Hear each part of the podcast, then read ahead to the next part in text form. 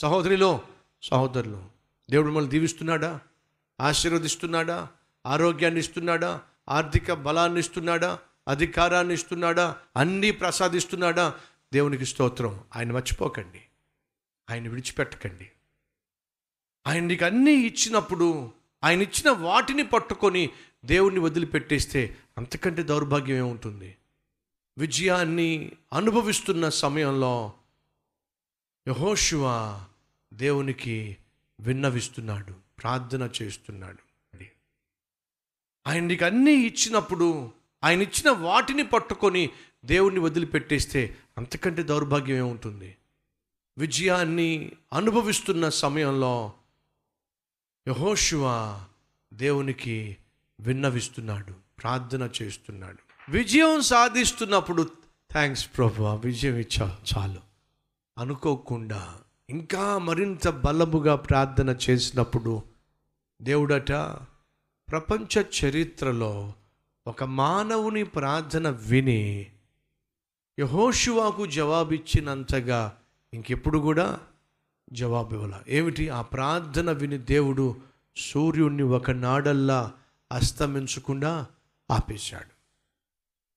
చంద్రుణ్ణి కదలకుండా చేసేసాడు సుఖంగా ఉన్నానుగా సౌఖ్యంగా ఉన్నానుగా ఆశీర్వాదంతో ముందుకు సాగుతున్నానుగా విజయం సాధిస్తున్నానుగా. ఇప్పుడు నేను ఎందుకు కన్నీళ్ళు గార్చాలి? ఇప్పుడు నేను ఎందుకు ప్రాధేయపడాలి? ఇప్పుడు నేను ఎందుకు ప్రార్థన చేయాలి? ఇప్పుడు నేను ఎందుకు ఉపవాసం ఉండాలి? అని చెప్పి నిర్లక్ష్యం చేస్తే దేవుడు నీ కోసం దాచిపెట్టిన ఇప్పుడు అనుభవిస్తున్న దానికంటే ఉన్నతమైన ఆశీర్వాదాన్ని నువ్వు పోగొట్టుకుంటావు. అర్థమైంది ఏమైనా? ఇప్పుడు అనుభవిస్తున్న ఆశీర్వాదము కంటే శ్రేష్టమైన ఆశీర్వాదము నీ కోసము ఎదురు చూస్తుంది. దాన్ని నువ్వు స్వతంత్రించుకోవాలి అంటే విజయంలో పడి కొట్టుకుపోమాకో. ఇప్పుడు కలిగి ఉన్నటువంటి స్థితిగతులను బట్టి చాలే అనుకొని చెప్పి ప్రార్థనకు స్వస్తి పలకొద్దు. దేవుడు నీకు ఇవ్వాల్సిన విజయము నీ కొరకు కాచుకొని కూర్చుని ఉంది. అది బహుశ్రేష్టమైంది. అది ఎప్పుడు నువ్వు స్వతంత్రించుకుంటావో తెలుసా? నీ విజయాల మధ్య నీ స్థిరత్వం మధ్య నీ ఆరోగ్యం మధ్య నీ ఆశీర్వాదాల మధ్య మోకాళ్ళ మీద పడి దేవా! అని నువ్వు మొరపెడితే దేవుడు ఏం చేస్తాడో తెలుసా? నీ ప్రార్థనకు నువ్వు ఊహించని ఆశీర్వాదాలు అనుగ్రహిస్తాడు.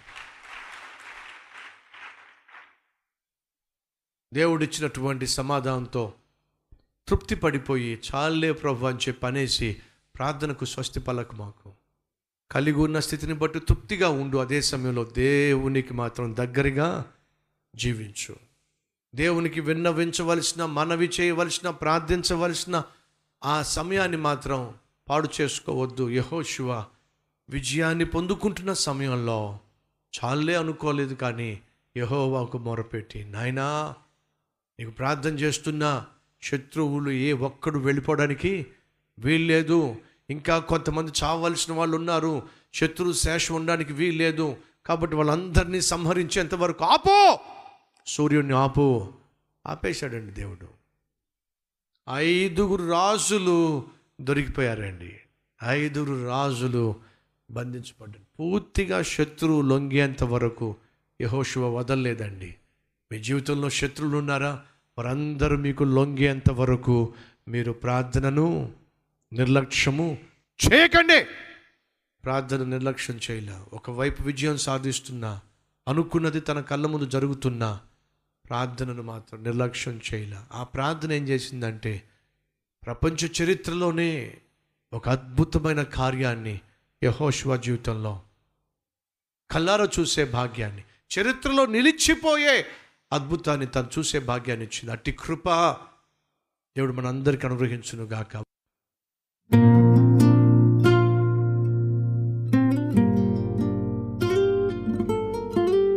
పరిశుద్ధుడవైన తండ్రి వాగ్దానం చేశావు యహోషువాకు. యహోషువా ఆ వాగ్దానాన్ని విశ్వసించాడు.